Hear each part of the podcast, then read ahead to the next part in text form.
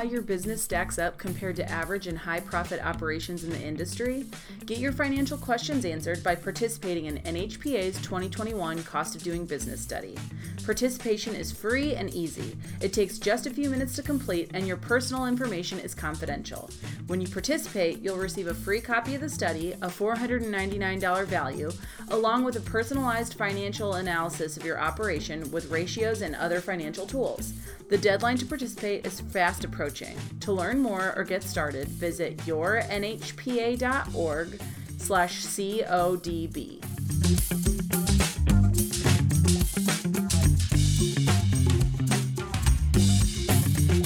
Welcome to another episode of Tell Me More, hosted by myself, Renee Shagnon. Today, I'm excited to welcome Steve Dennis to the podcast. Steve is a strategic advisor, speaker, and author on retail innovation and has been recognized by multiple organizations as one of the retail industry's leading thought leaders. Today, we'll talk a little about Steve, his book, Remarkable Retail How to Win and Keep Customers in the Age of Disruption, and his thoughts on the retail industry today and in the future. Welcome to the podcast, Steve. We're excited. Well, thank you. Thanks We're for having me. to have you. I uh, I am signed up. I think I get your newsletters. So when I saw you, you were um, going to be having your book, you're re-releasing it, the second edition. I was excited to kind of learn more, and I'm glad we were able to connect and have you on the on the podcast. Yeah, thanks for having me. Of course. So, before we really dive in and start talking about the book, um, I would love to hear just a little bit about you um, and your career in the retail industry. Maybe just take us back and, and share a little bit with our listeners who, in case you weren't aware, our audience is all um, independent home improvement retailers. So, they might be uh, Ace Hardware store owner, a do it best, True Value, another independent uh, brand, or um, we also have paint and decorating retailers as well. So that's kind of who we are serving in our industry. Right. Well, as it turns out, my very first retail experience was working in the home improvement industry. Oh, cool. Uh, back when I was a teenager, I worked briefly for uh, a now long gone home improvement warehouse called Grossman's okay. uh, outside of Boston. So that was actually my first retail experience. But um, I spent a few years earlier in my career working for a big consulting firm. I worked in the consumer packaged goods industry a little bit, but I've really been in retail essentially 100%. I've had a few consulting clients that aren't technically retail, but I've really been in um, retail since 1991 mm-hmm. when I joined Sears. I spent about 12 years there working across a lot of different categories and in different functions. So um, did spend some time in hardware and paint and tools and all sorts of things, as well as uh, some time on the apparel side, and then um, and, and really working mostly on strategy, and then the early days of e-commerce and leading up some of the channel integration efforts that we launched back in like 1999, I think, at this point. Mm-hmm. Um, then in 2004, um, I moved down to Dallas, where I live now, to be the head of strategy for the Neiman Marcus Group, and I worked um, also or had responsibilities for marketing and our credit card business and a few other things. But I've been off on my own now as a consultant, independent strategy consultant, uh, for a bunch of years now, and I have been writing and speaking on retail innovation as well for for quite some time. Yeah. Well, cool. Well, so I would love to kind of dive in. It seems like you're probably super busy right now, so we're excited to have you on to talk about um, the second edition of your book, Remarkable Retail. Um, I would love to just know before we dive in, for anyone who maybe hasn't read the book yet, um, maybe it's on their to be read list or they hadn't heard of it yet. Um, tell us just a little bit about the book and what led you to write it. And is this this was your first? I know you you write a lot for different um, you know online publications and things like that, but was this your first foray into being a, a, a an author of a book? Yeah, it is. Uh, you know, there's part of it that was for, I guess, for years. I just, I don't know if it's a bucket list item or sometimes people say they have a book in them that they just need to get out. So there, yeah. there's an aspect of it of of having wanted to write a book, but needing to figure out, well, what the heck was it going to be about? Sure. But um, I guess the real impetus for me was so much of what I've been writing and speaking and consulting about over the last 10 years or so has been how to respond to all the disruption, primarily digital disruption, that retailers are facing and how to innovate. Mm-hmm. And so, um, having worked on that, and particularly when I started to do more speaking, I, I had to put together a story to tell essentially and and package my my recommendations. And so when I started doing more of that three or four years ago, uh, it started to coalesce, and I started to feel like, okay, well, number one, maybe I have what the book is about, but the motivation fundamentally and kind of my frustration in many respects over the years has been that I felt like there are a lot of retailers, big and small, across many different categories that number one don't realize the degree to which they need to change mm-hmm. to in some cases survive much less thrive in other case and they don't realize how quickly they need to change and then probably the third part is i, I think there are just some not well understood things that are going on or at least maybe the media narrative or the conventional wisdom is a little misguided. So for me, the book was a chance to lay out uh, what I think is going on, how we got here, what's most important, uh, maybe dispel a few myths or clarify a few things, but mostly provide a roadmap to mount a transformation uh, based upon some of those findings and insights. Great. So, what was, um, and this wasn't, I didn't have this listed initially, but what was kind of the response that you got from um, readers after the first release of the book? And and are you do you target your your um, was your book kind of targeted more towards towards the retailer or was it something that consumers might find interesting too like how did you kind of um, figure out who your audience was well, it, it's a pretty. Um, I mean, I, I, suppose consumers might find it interesting. I hope mm-hmm. they will. I mean, when I thought about the audience for it, it's really it's a pretty broad audience in retail. Yeah. I mean, it's very much a strategy book, and but like I said, I think and and I think it's applicable not only to retailers themselves, but also suppliers to the industry, vendors to the industry, agencies, investors.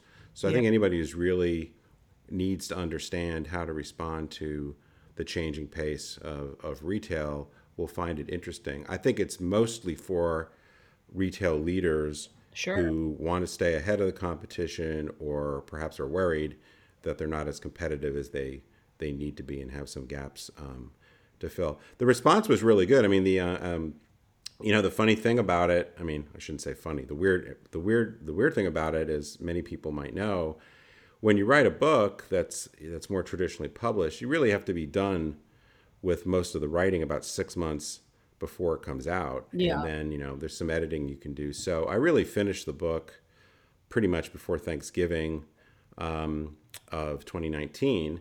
And then it came out in April of 2020. And so, as I'm sure everybody will remember, quite a lot changed yeah. in the intervening months. So the book was was very well received. Uh, it's got um, five star reviews on Amazon and it sold well and everything. But you know what I started to realize was that was a couple things. One is, um, you know, this may be the only book I ever I ever write, and mm-hmm. uh, you know, I want it to be as relevant as possible. And there's always a danger, obviously, when you're writing about some topical thing that yeah. that you know you never know when people are going to read it. But I, but to me, the changes were number one were so profound with COVID that I think yeah. it was worth revisiting. Number two, one of the things I believed about um, writing the book, which gets a little bit to your earlier question, is I really wanted those retailers that had to make a lot of changes to hopefully get some real value out of, out of it. I generally thought, you know, it's a big industry, but I yeah. generally thought that many retailers that were, were struggling or in danger of getting into trouble had several years to make the changes they need to. And what happened with COVID in a lot of cases is just compressed those timelines, you know, from three or four years to three or four months.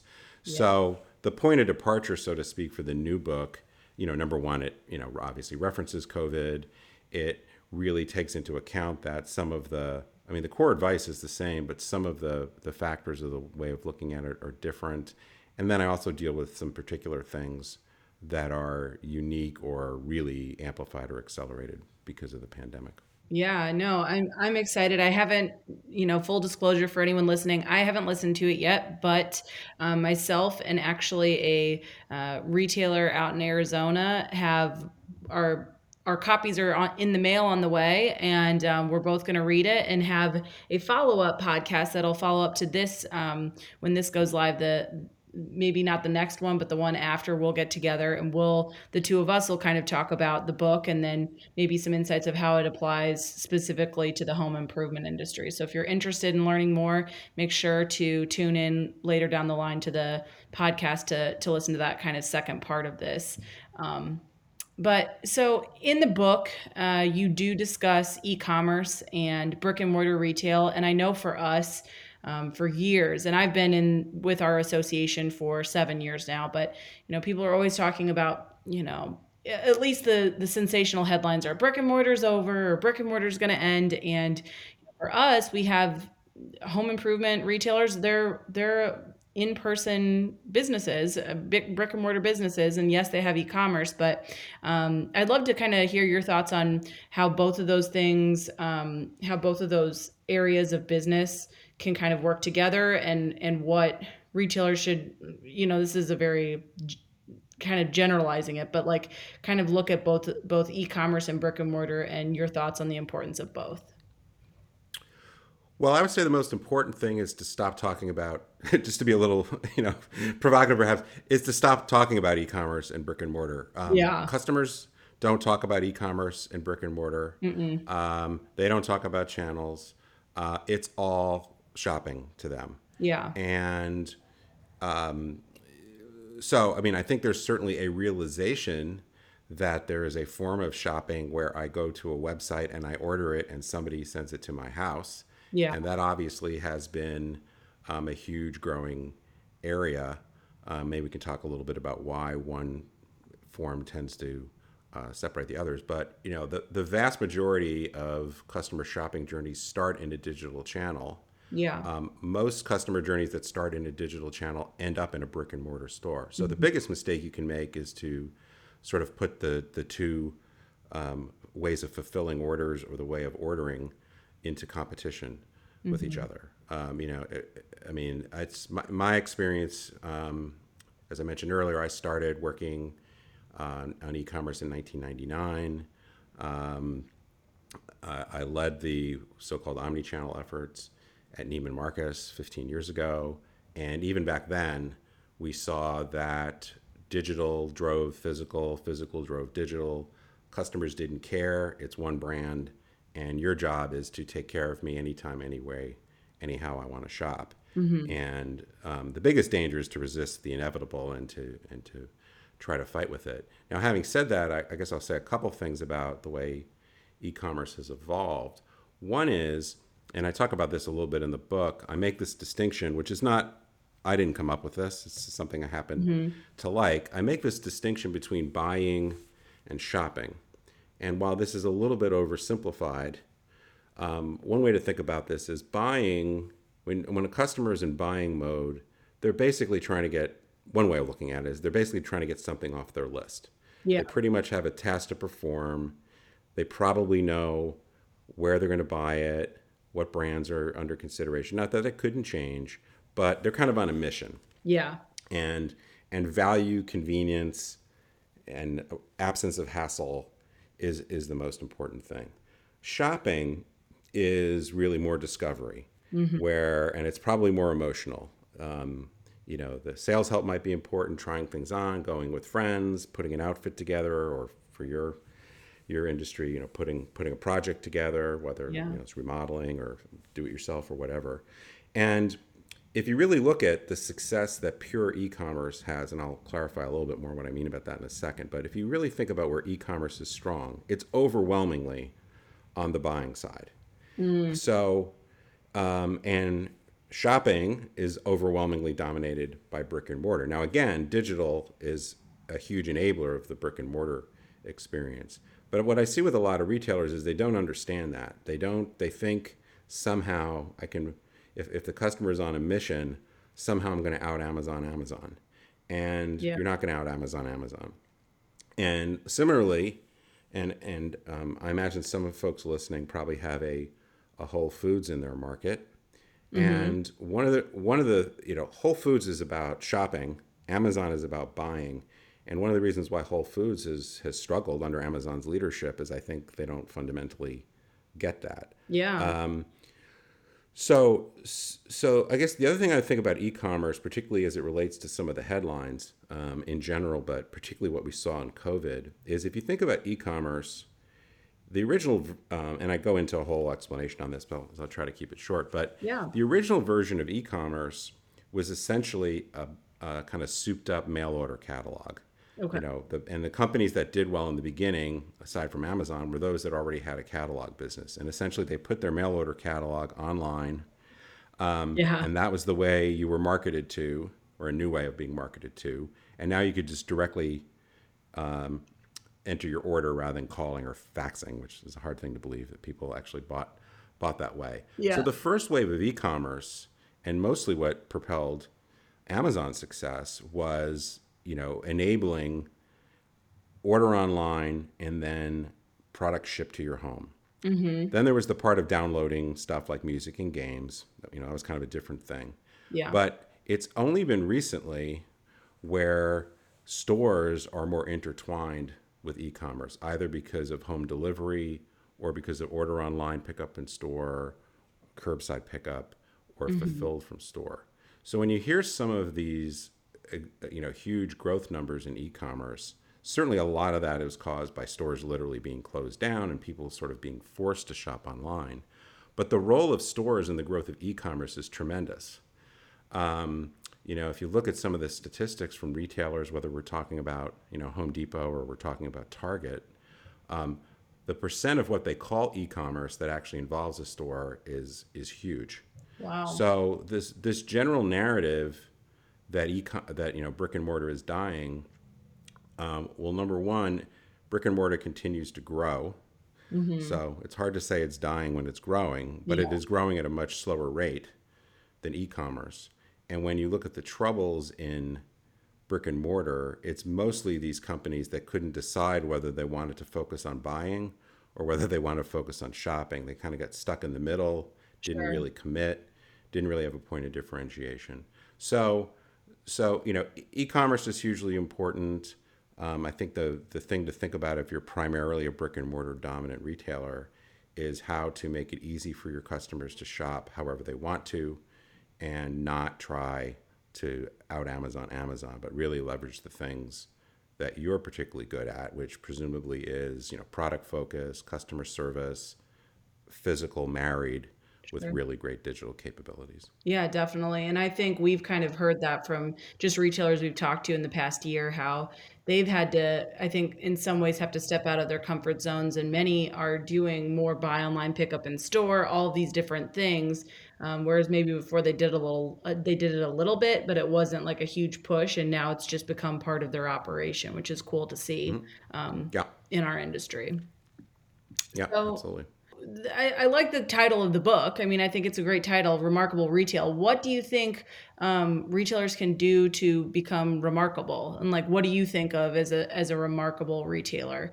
Um, you also mentioned, and this might be a second part to the question, but you also bring up the eight essential essentials of remarkable retailers so, or remarkable retail. So I'd love to hear a little bit about what remarkable means to you, and then those eight essential things.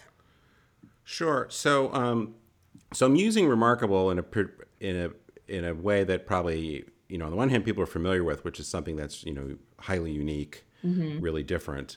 Um, but in particular, I'm leveraging um, the way Seth Godin uses it in this, his book Purple Cow, uh, which I would recommend to people. It's, it's an old book now, but it's a great book. But one of the things he points out in Purple Cow is that uh, in this age of digital transformation, a lot of what made retailers successful 15, 20, 25 years ago was based on scarcity. And by that I mean scarcity of information on the part of the consumer, scarcity of choices, because for the most part, you would buy products from you know the stores that you happen to have in your town. If it was a small town, you didn't have a lot of choices. If it was a big town, you maybe had quite quite mm-hmm. a few, and you could only buy things whenever that retailer was open. Um, and you could only buy, for the most part, what they had in stock. And trying to figure out what the best price was and all that kind of stuff is basically impossible 20 years ago. It caused you to have to run around to a bunch of stores. And for the most part, customers, what customers knew about our brand was what we told them through marketing mm-hmm. or through our salespeople. Well, then along comes the internet. And, you know, the internet never closes. The internet has an enormous assortment. And so now my competition is not, you know, the Home Depot down the street and, you know, some other hardware store and Walmart. It's everything that's possible, right? Mm-hmm. Um, at least, you know, it's at least an option, right? And yeah. if I want to know what the best price is, it takes me two seconds. If I want to know what other customers think about it, it takes me two seconds. So, so Seth's premise with Purple Cow was in a world of all this choice and abundance, you know, even very good is not good enough anymore. You really have to be remarkable to gather the customer's attention in the first place, but to win and keep their business. So that's what, you know, in, in a nutshell, kind of what remarkable is about. So, um, so the first part of the book really kind of lays out the case for that and, and some of the myths, maybe sure. like the retail apocalypse and so forth. The second part is really the how to go do this. And so um, there are eight chapters. So I let well, I lay out the eight essentials of remarkable framework, and then I spend a chapter on each of the eight, which I'll just mention quickly, and if you want to sure. get into one or more of them. So the first is digitally enabled, which is really this idea of of the role of digital throughout the customer journey mm-hmm. and and figuring out what that looks like for your particular business. The second is human centered, and this is kind of my spin on customer centricity uh, the point I try to make is is both to think a little bit more broadly about all the human beings that are involved in your process, you know, from your sales associate to your vendor partners, et cetera, but also to keep in mind that particularly if you're not a Walmart or you're not an Amazon or a Costco, um, that the human component, the emotional component, the connection is is super important to mm-hmm. being remarkable. The third is what I call harmonized, which is kind of my term for omni-channel. Um, the reason I call it harmonized is this idea, you know, kind of if you think about an orchestra, that you've got to make all the notes come together in a good way. You've got to get rid of the bad notes and hopefully mm-hmm. create a really pleasing, harmonious sound. And, um, you know, that's part of this blur of e commerce and brick and mortar. Uh, mobile is um, is the next one. And, you know, in a way that's really related to digitally enabled, but the reality is that, you know, for better or worse, most of us are glued or tethered to some sort of smart device yeah. pretty much all the time. And the role that mobile plays in the shopping process is profound and growing. And so if you're not really thinking, if you don't have a mobile strategy as part of everything you do, you're probably missing the boat. And frankly, you know, if you don't show up, you know, I could be, I could start shopping you know, somebody listening to this podcast starts to get bored, right? They could look at their phone and say, "Gee, I wonder, you know, yeah, what what I'm going to get my kid for, for, their birthday or whatever, right? Like you can be sec- shopping in an instant, and if your brand doesn't show up in a remarkable way, you may not even get a chance, yeah, at that sale. Um, the next one is personal, which is really um, it's kind of a broad topic, but it's really this idea of treating different customers differently, understanding their needs, their values, their wants and desires, and trying to customize or personalize the experience as much as possible. And I think in a lot of ways, this is going back a century ago, right? When most retailers were little local retailers and the mm-hmm. owner knew all the customers by name and might, you know, say, oh, I've got something perfect for you, right? But it was all in their head. Yeah. and it was all based on relationships. And certainly that still goes on but technology allows you to do more things or allows you maybe to reach more people in a more personalized manner than you could uh, in recent years. Um, so those first six, uh, one of the things I take care in the book to say is the first six to me are increasingly becoming table stakes. In other words, if you aren't pretty good at them, you're probably falling behind. You know, they're like the price of entry. Um, and and it's I, th- I think it's important to realize that sometimes when people implement things like okay now you're just kind of in the running but that's mm-hmm. not giving you advantage. Sure. The last two, seven and eight, are really the things I think that provide differentiation. So number seven is memorable, and this is the one that I think is closest to probably what people think about when they think about remarkable, which is you know what is that experience that really leaves an, a positive impression sure. on me, and ideally is something I want to tell others about to literally remark upon. And so there's a lot of different strategies. It depends a lot what sort of customers you have, what sort of industry you're in. Uh, but memorable, figuring that out, I think, is really the key beyond doing the other stuff well to differentiating yourself. And then the last one is radical.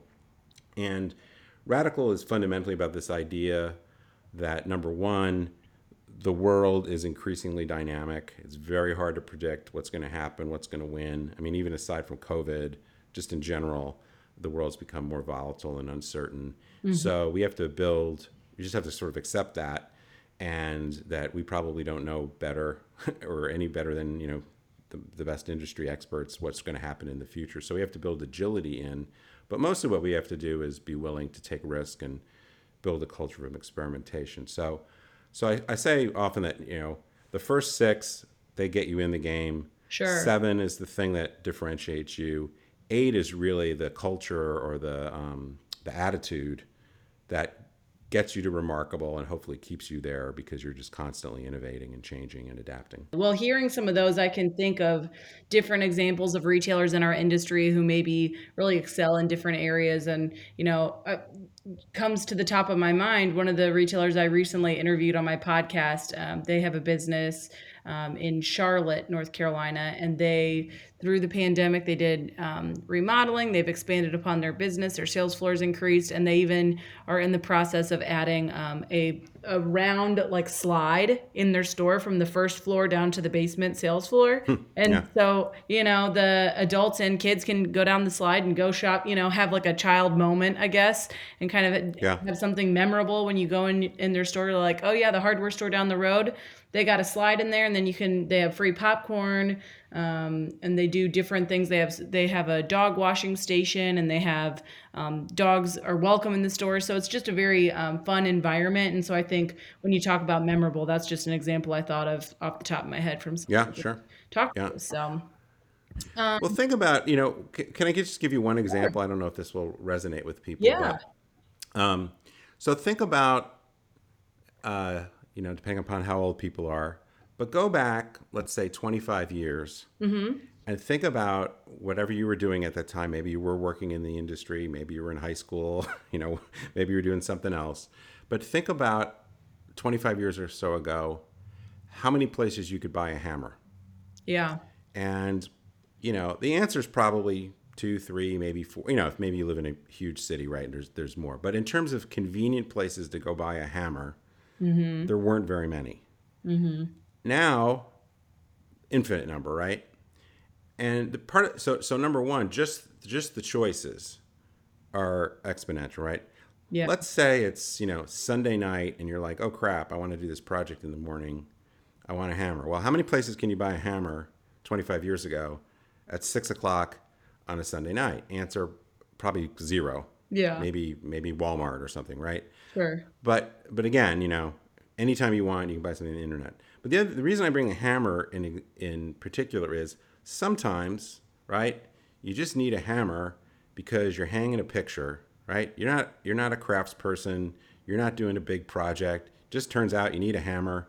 You want a hammer, and sometimes it's just the easiest thing to do is to run into Walmart or get on Amazon now and have it delivered to you. Sure. Trying to chase that customer if you're, you know, a smaller retailer is, you know, I mean, maybe a customers coming to you and they'll get the hammer while they're there. But if all that, that's the example of buying, right? I, have, I want to get this off my list.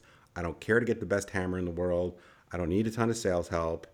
I just want to get it done. Yeah. That that's the business that is very hard to win back as as a smaller independent retailer. But you know, if you're doing a more complex project, right? Going on Amazon to figure out how to yeah. do, you know, think about all the different DIY or decorating or, or whatever sort of projects, right? Or, you know, I don't know if anybody's buying fertilizer on Amazon. Probably somebody is, right? But yeah. there's there's things about, you know, more kind of immediate gratification or you don't have any way really to, to get it delivered. You know, so so you have to think really carefully, I think, about where the strengths of a primarily brick and mortar high service experience lie mm-hmm. and lean into those. That's not to say you don't have to sometimes be price competitive with the big guys or you don't have to have some of the functionality. But I think um, you know, where people lose their way is they don't really decide. And I think the other hard thing, because I have worked and spoken with some, um, in, you know, industry associations of specialty retailers. I think one of the things that's really hard, and I hope this doesn't sound um, unsympathetic, but there is an aspect of, of the historical business that is just has gone away mm-hmm. and is going to continue to go away, and that's obviously hard to deal with if you know you've invested in these relationships in the sure. business and you're an owner. Um, but I think you really have to accept, you know, sounds like a more spiritual thing, but you know, you have to accept the things you cannot change. Yeah. And have the courage to change the things you can. And so separating out the reality of the business to focus on the things you can really be effective at is really critical. And I see time and time again, whatever kind of retailer, big and small, often don't accept the reality and focus on the things that will work to their advantage. But it's hard because, you know, there are obviously huge companies that just have taken up a lot of market share. Um, you know, that is probably gone forever. Mm-hmm. And, you know, that obviously has big impacts or can have big impacts on, on the economics of, of um, the remaining players. Basically, what you're saying too is um, if you keep focusing on the missing hammer and trying to win that customer back, there you're not gonna you're not going to be able to succeed as as you would if you're focusing more on the shopper instead of the buyer. Right, or or at least the or, or at least the customer relationships mm-hmm. and the mix, because you know clearly there's some customers. I mean, obviously, you know, it's easier to think about this with the pro customer. You know, there's a more frequent yeah. customer, but but you know, maybe it's the the hobbyist, or maybe it's just the you know the weekend warrior that just loves doing projects. Right? They may mostly come to you for for personal service and attention or unique product or the particular mix that you have, that will probably get you some of the business that might have otherwise gone to a Walmart or an Amazon or mm-hmm. or whatever. But but what you're trying to do is maximize your share of spending with that customer, mm-hmm. and chances are most of what they're going to buy is the stuff that you're not at risk of losing it to you know the big dominant assortment price convenient guy. So and it's you know it's easier said than done. I'm being kind of glib about it now, but yeah, but it, it's death in the middle. That's the when you straddle the line. Mm-hmm. Like I sometimes would talk about, I picture people like there's a fork in the road, right? And you're just like, mm, I don't know, but yeah. you know, it's more important that you commit to the path where you have the real strength where some of the big guys are not going to be as competitive. So our association represents, as I mentioned earlier, we we uh, represent the home improvement industry, independent hardware stores, home centers, lumber yards, and recently we added the paint and decorating retailer to our mix. Um, so even though 2020 had many curveballs and and um, the industry for us was actually in pretty good shape, at least from the people I talked to, they were busier than ever. Um, they were in the early the early couple months when people weren't sure what was going to happen and a lot of businesses were closed. Our industry was able to stay open and considered essential, which was a right. big um, push from us uh, to really work with all the different co-ops and wholesalers to make sure that those stores would stay open. Um, and uh, it was it was cool to see the industry kind of um, continue to thrive, although it wasn't a good situation. I mean, it's tough because it was not a good situation in general, but our industry was able to um, fare pretty well, uh, respectively. Um, do you have any mm-hmm. insights mm-hmm. or thoughts on our industry? Um, and I don't know, I'm sure, I mean, you look at kind of everything, but what are your right. thoughts on what's going on with our industry and what insights can you give to maybe the listeners that are listening today? Well, as you point out, and I think will largely be true for um, a reasonable period of time. I mean, there's just a lot of things that are very favorable mm-hmm. um, to the home industry. You know, I mean, just you know, home purchases, home uh, starts, uh, and and some of the um, you know remodel, updating sort of trends that that consumers are doing. So I think both the pro and the consumer business are in pretty good shape. Um, you know, I, I don't try to make, you know, I'm not going. to Who knows? You know, the stock market. You know, while we're interviewing this, could have collapsed or something. And, yeah. anything I say. So um, I, I, guess I would say a couple things. One is um, just be careful to understand what was stuff you did well mm-hmm. versus things you benefited from. Yeah. Um, you know, did you actually gain? Like somebody pointed out um, to me that Amazon, I think it was two quarters ago, grew 27%. You know, it sounds like a really good number, except e commerce was up 35%. So they actually lost relative market share. So I think it's important mm-hmm. just to try to calibrate did you actually do better than the mm-hmm. competition, or did yeah. you just ride the tide? So one yeah. is just, you know, again, kind of being realistic about what's going on. The second thing I would say is to be mindful and you know this gets i guess you know probably more into the micro categories of home improvement right but sure. there's some things um, that consumers are spending money on that they're not going to spend on every year right yeah you redo your kitchen and you know maybe there was more kitchen remodeling or repainting or what have you that went on during covid partially because pe- some people had more discretionary income there was stimulus they were at home. Mm-hmm. like, oh God, I can't look at that ugly wall anymore, whatever, right? Yeah. So there's an aspect, I think, of one time spending or infrequent spending that's not likely to repeat itself. So some of, some of that business is just, I think, a moment in time. Mm-hmm. Um, so also be mindful of what parts of the, your business are likely to moderate um, once stimulus comes off or just once people are out doing other things and returning to work and more kind of uh, normal. The other thing I would say is, and I remember um, talking to the CFO at Neiman Marcus about this when we were talking about some things that, um, which I won't go into any detail on, but both yeah. of us were of the view that we should be investing in that were longer term. And at the time, we were making really good money. And I remember he said to me, you know, what we need to learn is to fix the roof while the sun is shining. Yeah. And, you know, so to me, I've always thought about that. Well, okay, things are great and maybe they'll continue to be great and maybe you're a genius and maybe you got the best store in town and you know you don't have to worry too much but maybe uh, this is the right time to really address um, you know if you are making good money um, to, to figure out how to invest in the longer term because we all know there are cycles right yeah. even if there's not another pandemic even if the stock market you know doesn't melt down or whatever you know everybody who's been in the industry know there's a boom and bust cycle, and nobody's that great at predicting. You know, is there going to be a recession a year from now, three years from now? Who knows? Yeah. But um, 2021, I think, in many respects, is going to be about as good as it gets. Like, you know, you have, you know, for the most part, great comps, um, good consumer confidence. You know, we're coming out of a pandemic. I think people are eager to get back to their lives, which will involve spending some money. So, um, you know, just don't believe your press too much and, and see yeah. if there's some places where you might might invest for the long term. So, kind of building off of that, um, what what type of advice would you give uh, independent home improvement retailers, other than, of course, uh, buying and reading your book? right. Well, that's that's the obvious thing. Yeah. Uh, but what other what are some things that might be essential for them to do in the coming years? And one of the things I notice, and I don't know if you can touch on this as well, but um, even though many of our retailers have websites, some of them are still kind of lagging behind even in the e-commerce section or maybe they have buy online pick up in store but they don't have a very extensive you know web presence and part of it is just being an independent it makes it a little bit harder than i guess if you were a target or a or a um, best buy or a larger company that has tons of people that are working on all those different elements sure some yeah. things that you would what advice would you give to independent retailers as they're kind of trudging forward in the next five, you know, few years?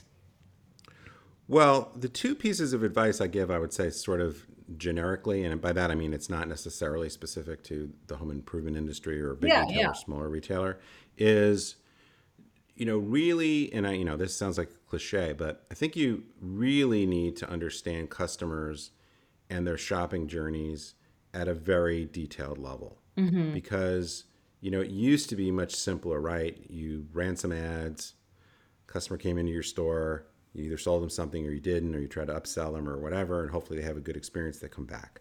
But given that most shopping journeys, like 90% of all shopping journeys, uh, I'm not sure the specific number for home improvement, but I don't can't see why it would be much different. Since 90% of consumer shopping journeys that end up in a physical store sale have a digital component to them, you know, yeah. whether that's could be as simple as you know checking store hours, right? But could be more profound. So I think you know for the different sort of products and services you have and the different types of customers, you know, casual consumer, the pro, the serious DIY or whatever, you know, you really need to think through where, you know, how are they initiating their journey and how do you show up at every step. I think that can guide you to because um, I take your point. It is very difficult to keep up yeah. with the big big guys on all sorts of technology. Though platforms like Shopify and BigCommerce, you know, have made it a lot lot easier mm-hmm. um, for smaller companies to get close to what some of the big guys can do. Um, but the more you understand the journey, you know, the advice I give in the book is, you know, map out those customer journeys mm-hmm. and look for places where you can eliminate friction or pain points. Mm-hmm. Um, because chances are, if that's something's really irritating, you're not getting that customer, or you're just getting them up because it's a good deal or something. But they're not coming back, and they're certainly not talking about you. Um, so do that kind of a friction audit, and point your energy to the biggest opportunities there, which may or may not be website based, but chances are some of them would be. Mm-hmm. And then also find that place to do what I call amplify the wow. You know, what's that thing that's really a thing or two that's going to create that memorable experience? You know, it may be, you know, unique product. It may be having a club. It may be the slide you talk. Like, you know, there's yeah. lots of different things. Um, I think you just have to make sure you know it's not too gimmicky because you know sometimes those things are, you know, fun for two weeks, but they're mm-hmm. not really going to solidify. But I think it's that customer journey mapping. The other thing I would just say too is is just be willing to try stuff. You know, mm-hmm. um, you know, find small experiments, see what works. If it doesn't work, kill it fast. Take any learning you have. Um, one of the things I do in my keynote speech, we were just for my podcast, we were interviewing the guy who runs retail for Amazon Web Services. Oh, cool. And one of the things that he advised, and he's reminding people, and it was funny because I used to include this in some of my keynotes, is that if you look at Amazon, actually, what I would do when I would present it is I would ask everybody to take out their Amazon Fire phones and hold them up. And of course, nobody has an Amazon Fire phone. Yeah. Why? Because it was a huge failure. They lost yeah. hundreds of millions of dollars. And, but the Amazon Fire um, was the thing that taught them the technology to do Alexa and some other oh, things. Wow. So now Amazon, obviously, a huge company, lots of resources. But mm-hmm. I think the lesson in in being willing to fail but fail faster, fail smarter is important. And I think one of the great things, particularly the smaller you are, if you're an owner operator, right? Like you can make things happen often much faster than the big guys can.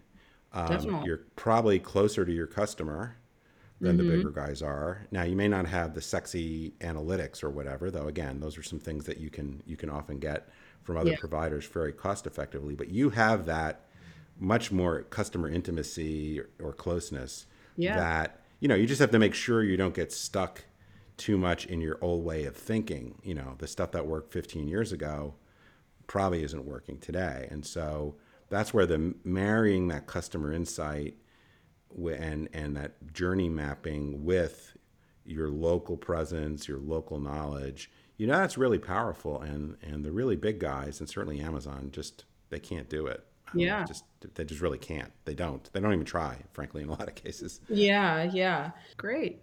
Um, so is there anything else you would want to share with our listeners? Um, where can they buy your book? Um, I'm assuming obviously Amazon or and I don't know if there's any other websites or places they could find it or or store. Uh, well, they they it. should be able to find the book um, just about anywhere books are sold okay. amazon barnes and noble if you want to support which you might yeah you want to support independent booksellers definitely uh, bookshop.org is a kind of a it aggregates all, uh, all or most of the independent bookstores around the country and you can fulfill it as an e-commerce order and then the local store um, near you gets gets sales credit for it that's makes awesome. a little bit of money so yeah and then did you say you also have your own podcast that people can tune into yeah, we have um, the Remarkable Retail podcast, uh, which okay. I co-host with with Michael LeBlanc, and uh, it's a weekly podcast. And we, uh, the first season, which came out last year, we talked about a lot of the the particular aspects of the book, so you can kind of get a deep dive sure. on that. We're into our second season now, and uh, mostly we have guests talking about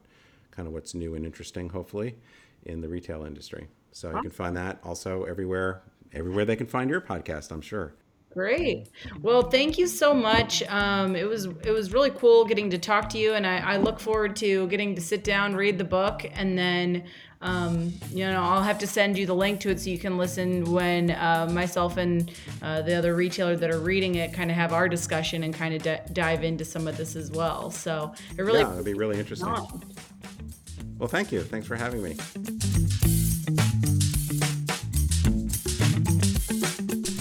Today's retail market is rapidly changing. This year, gain the skills you need to grow your business and learn how to make a profit focused strategy for the future. The NHPA Retail Management Certification Program will provide you with college level training on everything from business strategy and financial management to marketing, merchandising, operations, and more.